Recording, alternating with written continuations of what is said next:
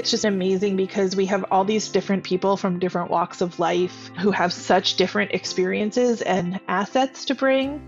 For me, my dogs don't really love lots of other dogs, and so I haven't actually been able to foster or hospice myself.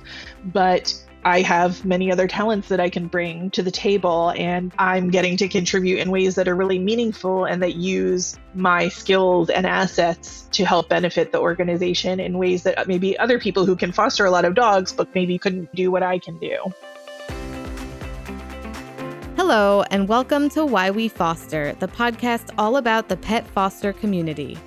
Today, we won't actually be talking about why we foster.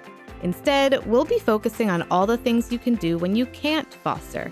There are so many different ways to get involved. And these days, you don't even have to live near the organization you're volunteering with. And lots of volunteer roles can be done from the comfort of your own home on your own time, like creating a podcast, perhaps. That's what I did. I'm Stacy Axelrod, and even though I would love to foster pets right now, my current trio of adopted pets all seniors and all special in their own way, have made it very clear that our apartment has no vacancies. Believe me, I will foster many pets in the future.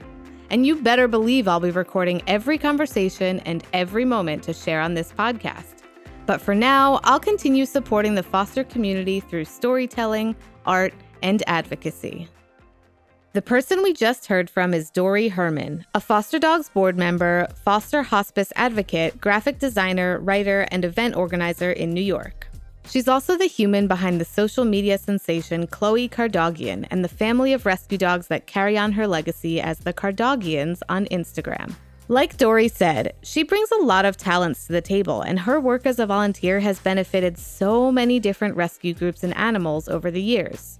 Just wait until you hear how Dory used her craftiness and her community to raise over $10,000 in one night.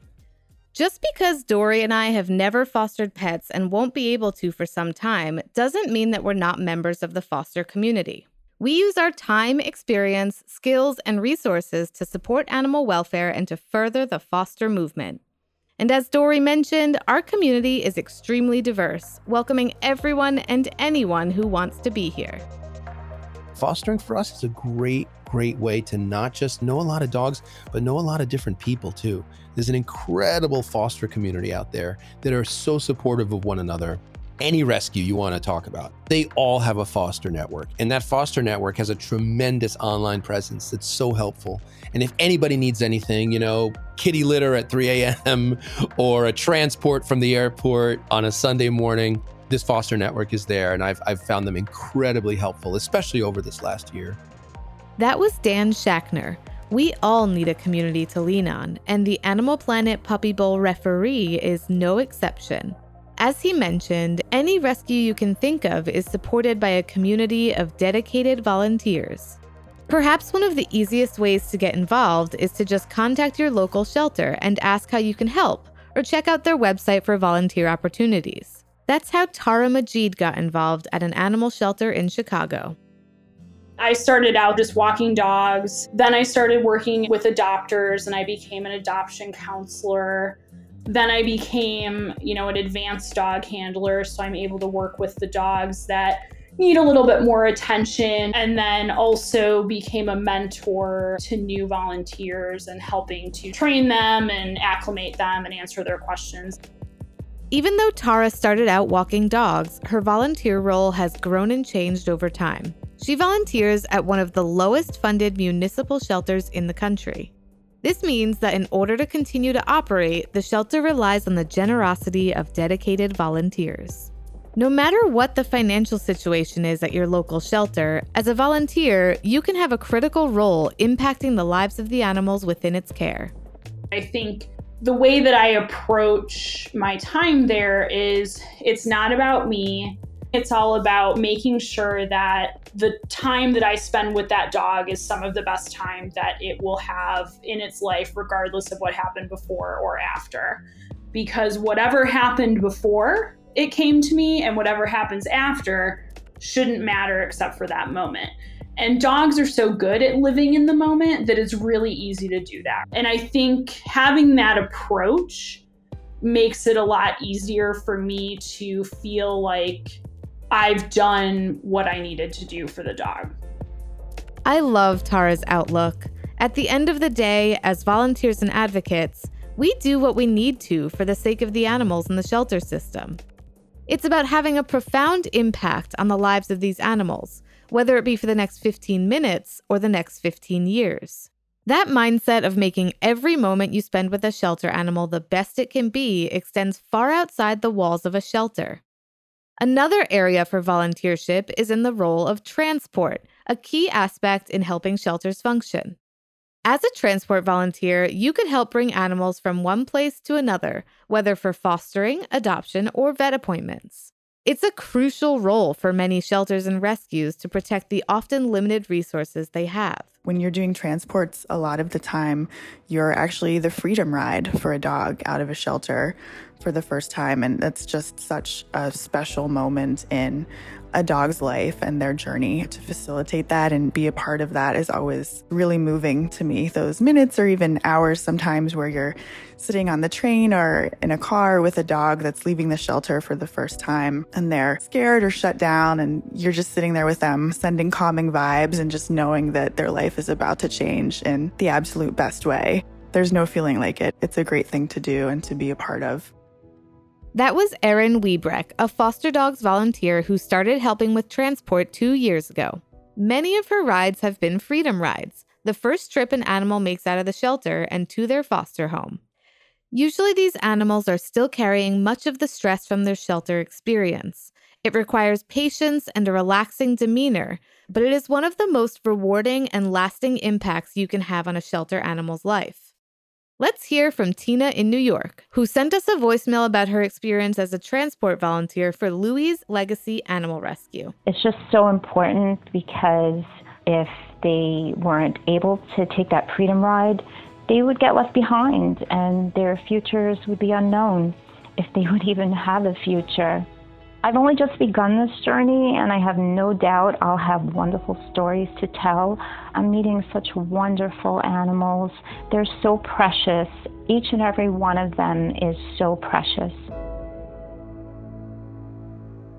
Speaking of wonderful stories, let's hear a voicemail from another foster dogs volunteer, Miriam Valero, who never let the fact that she doesn't have a car stop her from being a transport volunteer.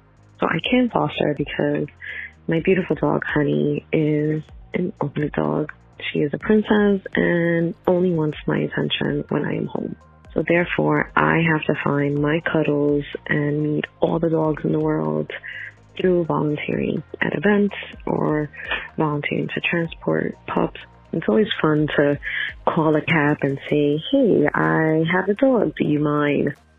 I remember I had to transport a dog to an event. It was a large dog, big, fluffy black dog. His name is Brandon Walsh.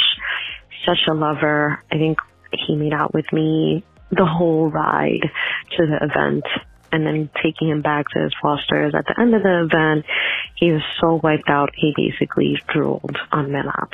The reason that I do this is, like I said, is to help. I always want to make sure that dogs are able to attend events and sometimes fosters just can't bring them and I have no problem going to pick up a dog in whichever way possible, whether it's on the Metro North or the train or the bus or an Uber or a Lyft or walking. I love volunteering in any capacity that I can and transporting pups is probably the best way to do it.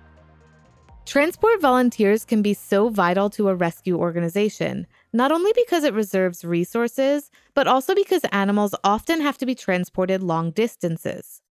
Remember in the last episode when we addressed the myth of overpopulation? On a local scale, there are in fact some areas with more homeless animals than there are homes looking to foster or adopt. But on a national scale, the imbalance shifts. All it takes is communication, collaboration, and a little bit of driving or in our next guest Richard's case, a lot of driving. So I started to do the transports last year, about once a month. I take a van, drive down to Toms Brook, Virginia, and meet a van that has driven up from Tennessee. move the dogs from their van into our van and then drive back to Staten Island where Louie's is based. Typically, we transport anywhere between 35 and 60 animals, and I enjoy doing the transport because I get to help so many more animals than just the one from fostering. There are people that are in a much better position than myself to be able to foster, but unlike me, seem to need sleep and don't enjoy driving for nearly 12 hours. Tennessee is one of those areas that experiences an overpopulation of animals. On the other hand, because of the sheer volume of people in New York, there is always a demand for adoption. Many rescues use teams of transport volunteers to relocate those animals in Tennessee to foster homes in New York. One of the volunteers on the receiving end of the Louie's Legacy transport team is Glenn. I transport dogs usually from when they get uh, a large delivery of pups coming in from Tennessee. And I transport them uh, mostly to bring them to the foster homes in New York City. So we transport the animals and we get them from point A to point B, or we bring them to the vet's office if they have to get shots, if they have to be spayed or neutered, and then we deliver them back to their foster parent. It's an important part of every rescue and foster program that they have somebody that can get these little pups and kittens to a safe environment where they can get their personality back and get them ready to be adopted. And I'm so happy that I'm doing it, and it's really enriched my life. Are you sensing a theme here? Nearly every guest on this episode echoes that sentiment enrichment, fulfillment, purpose. Working or volunteering in animal welfare and fostering seems to fill everyone's buckets, whether they come to the community looking for it or not. I was looking for a little more purpose and to find some people outside of my group of friends. I think I saw it posted on Instagram and I was like, "Oh, this is this is fun. I can actually help this way." So I started volunteering at events with a rescue in New York called Muddy Paws Rescue. Weirdly, I think meeting dog people in New York was more appealing to me than actually hanging out with the dogs and connecting with people about something else that wasn't surrounded by work or where we went to college and who we know from home and all that kind of stuff. I quickly got really hooked. That was Alex Lloyd, a volunteer turned foster parent in New York City. I think we can all identify with her experience. Making friends as an adult can be awkward and difficult, but so many people who find the animal rescue community find their people here too. After seeing that first Instagram post, Alex started volunteering at events with the city shelter. While volunteering, she started taking photos, and from there, her place in the movement only grew. Created an Instagram because I was posting so much on my personal Instagram and I felt like people didn't want to see it. So I happened to snag the the handle Adoptable Dogs of NYC, which weirdly no one had taken at the time. I emailed basically every rescue in New York, tried to find fosters that I was personally friends with just to get a little more experience photographing the dogs because I really enjoyed that. And that kind of segued into a whole other rescue world in New York that I'm now super ingrained in. I could see that it was making a big difference more than, say, meeting 30 or 50 people in Union Square. It was reaching thousands or tens of thousands of people on social media. That's right. Alex is able to reach tens of thousands of people with just one Instagram account, Adoptable Dogs of NYC. That's thousands of potential adopters for every animal she posts. With odds like those and the right content and photos, Alex and other social media accounts play a critical role in getting animals out of the shelter system. Here's how Mila Chappell, the person behind Real Happy Dogs on Instagram, has gone about sharing the stories of adoptable dogs in her area. Social media is a really powerful tool for dog rescue and one that I didn't even realize existed, say, 10 years ago. I, I didn't know how powerful social media could be for helping dogs find their homes. I tried to not just to take a nice portrait, but also to take photos that tell the story of the dog. I always ask either the foster or the owner, what are some things that this dog loves to do? Or where do you love to go together? Or what are some of his favorite toys? Or what are some of her comfy spaces in the home? that way my photos could reflect the story and the personality of the dog And along with that, I could also tell a written story of that dog's interests and personality and the places that they love to go. And I think that people really identify with that. When viewers identify with the stories they see, they're more likely to share that content, multiplying the number of potential adopters that see a dog's story. That's the power of social media. You can access these huge networks of people whether you're sharing the stories of adoptable pets like Alex and Milla, or you're educating and advocating like Dory Herman, the person we heard from at the beginning of this episode. Every dog I have came to me through social media, and so many animals I've helped place are all through social media. So I know that it finds animals homes. And just sharing, you have no idea the if one person sees it, but they happen to be the one person who was looking for that animal or wanted to make a donation or has extra dog sweaters that they need to donate, whatever the case is, you know, it's all about ripples in the pond. And you just need to make that first move. Before building up a huge following on Instagram and becoming the momager of the Kardoggians, it was just Dory and Chloe, a tiny senior chihuahua she adopted in 2013.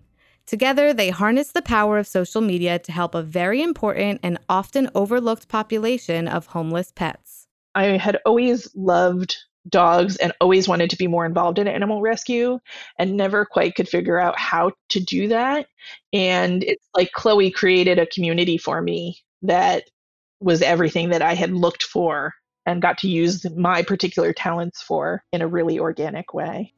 Chloe was nine and a half years old, had a severe heart murmur, might have been considered a fospice dog if she had made her way into the shelter system. And it really struck me that we could use her story to show people how important it is for all these animals to have love in whatever amount of time they have left, whether it's just because they're super seniors or because they're terminally ill. Fospice is a program dedicated to placing super senior and terminally ill animals in the loving homes of people who can provide the compassionate care that these animals need. Before foster hospice programs started gaining popularity, these animals were considered among the hardest to place, and usually their stories ended in premature euthanasia. Now, in part thanks to people like Dory using social media as a tool for advocacy, more and more people are understanding the value and the joy of taking in these animals who have so much love left to give. After Chloe passed in 2018, Dory wanted to honor her appropriately. She started the hashtag Chloe Lives Forever to help others promote adoptable senior dogs all over the world. She also channeled her time and expertise into a fundraiser celebrating Chloe's life and legacy.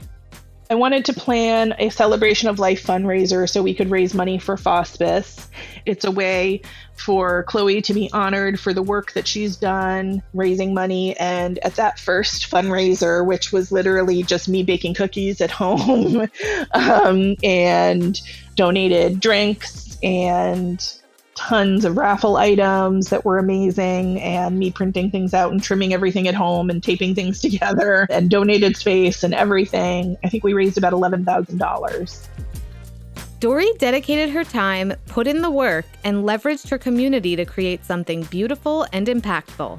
It was such a remarkable way of celebrating Chloe that Foster Dogs Incorporated decided to rename their Fospice program Chloe's Fospice Friends.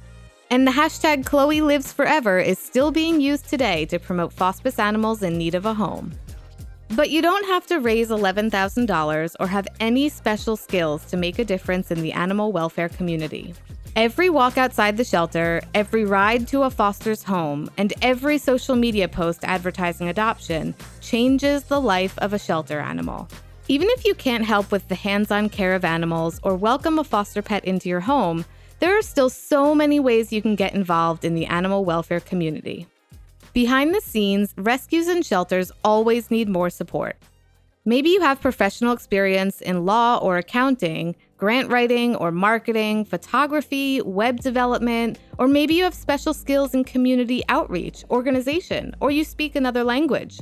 All of these skills and so much more can help a shelter operate and continue to save lives if you want to be involved in the animal community, there's a place for you. And my sort of overall thought on that is this mantra that I put out there every year if you can't adopt, you can foster. If you can't foster, you can volunteer. If you can't volunteer, you can donate. And if you can't donate, you can advocate. There's always something you can do, but I always keep those five things in mind adopt, foster, volunteer, donate, advocate, because those are the five ways that people can get involved. And they can apply to a wide range of people, whether you have time and resources or you don't have time and the resources. Even if it's something as simple as getting the word out about dogs that need adopting, dogs that might need fostering, a shelter that might be running a fundraiser, something you can just repost on your social media. There's always something you can do that can make a difference and expand your world, and it'll always be rewarding. You know, it's so corny to say this, but it's true. Animals do make us more human. I think that it's so exemplary in the fostering and adoption community. So, yeah, that's my two cents. I can't agree more with Dan here. And like Zach Jobin, the person behind Chulia Louis Dreyfus and Sir Olivier Lawrence on Instagram, you never know what you might find in the animal rescue community. I definitely never saw myself being a part of it. My initial perception was like, I'm a 30 year old dude in New York City. I don't think I'm going to exactly be buying dog sweatshirts and Instagramming puppy pics. You know, I'd, I'd, kind of dismissed it, not realizing it's just a lot of folks who love and care about their pets and do some good work once I opened up to those people, they were uniformly great and kind. I get more Christmas cards from friends I made through Chewy than I do from family these days, probably. It's very, very sweet. You know, that's the kind of impact you hope any creature walking this planet has to just encourage love where it might not have been considered before. So, have we convinced you to get involved yet? All you have to do is reach out to your local animal welfare organizations and ask how you can help. I think you'll find a lot of ways to apply yourself to the organizations you want to get involved with. There's a lot of need out there for time, for just energy, for education, whether you're giving or receiving it. But don't be intimidated by the fact that maybe you can't foster right now. Don't let that idea that you can't apply yourself in one specific way limit you from seeing how maybe you can open your hearts as wide as you can when you're involved in the dog community, whether that's, you know, considering senior adoption, considering fostering. You really get out more than you put in, no matter how much you put in. So if you have a special skill to share, or a Saturday afternoon to spare, or a car to get from here to there, then there's a place for you in the rescue and foster community. And we're ready to welcome you with open arms. I think it's a great community for anyone to be involved in. It's just kind people doing great work. And it's a community built almost entirely on love, which pretty rare these days, I think. It's a really beautiful thing.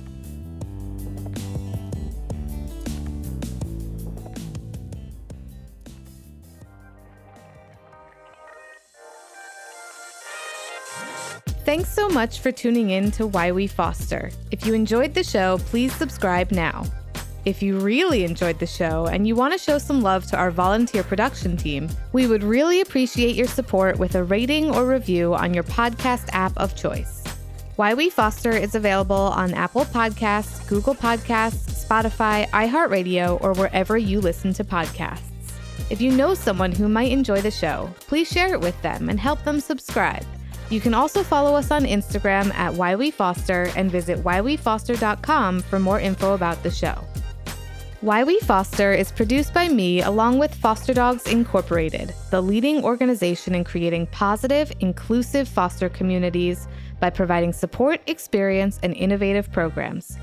You can follow Foster Dogs on Instagram at Foster Dogs, and please consider supporting this incredible nonprofit in whatever way you can at fosterdogsnyc.com.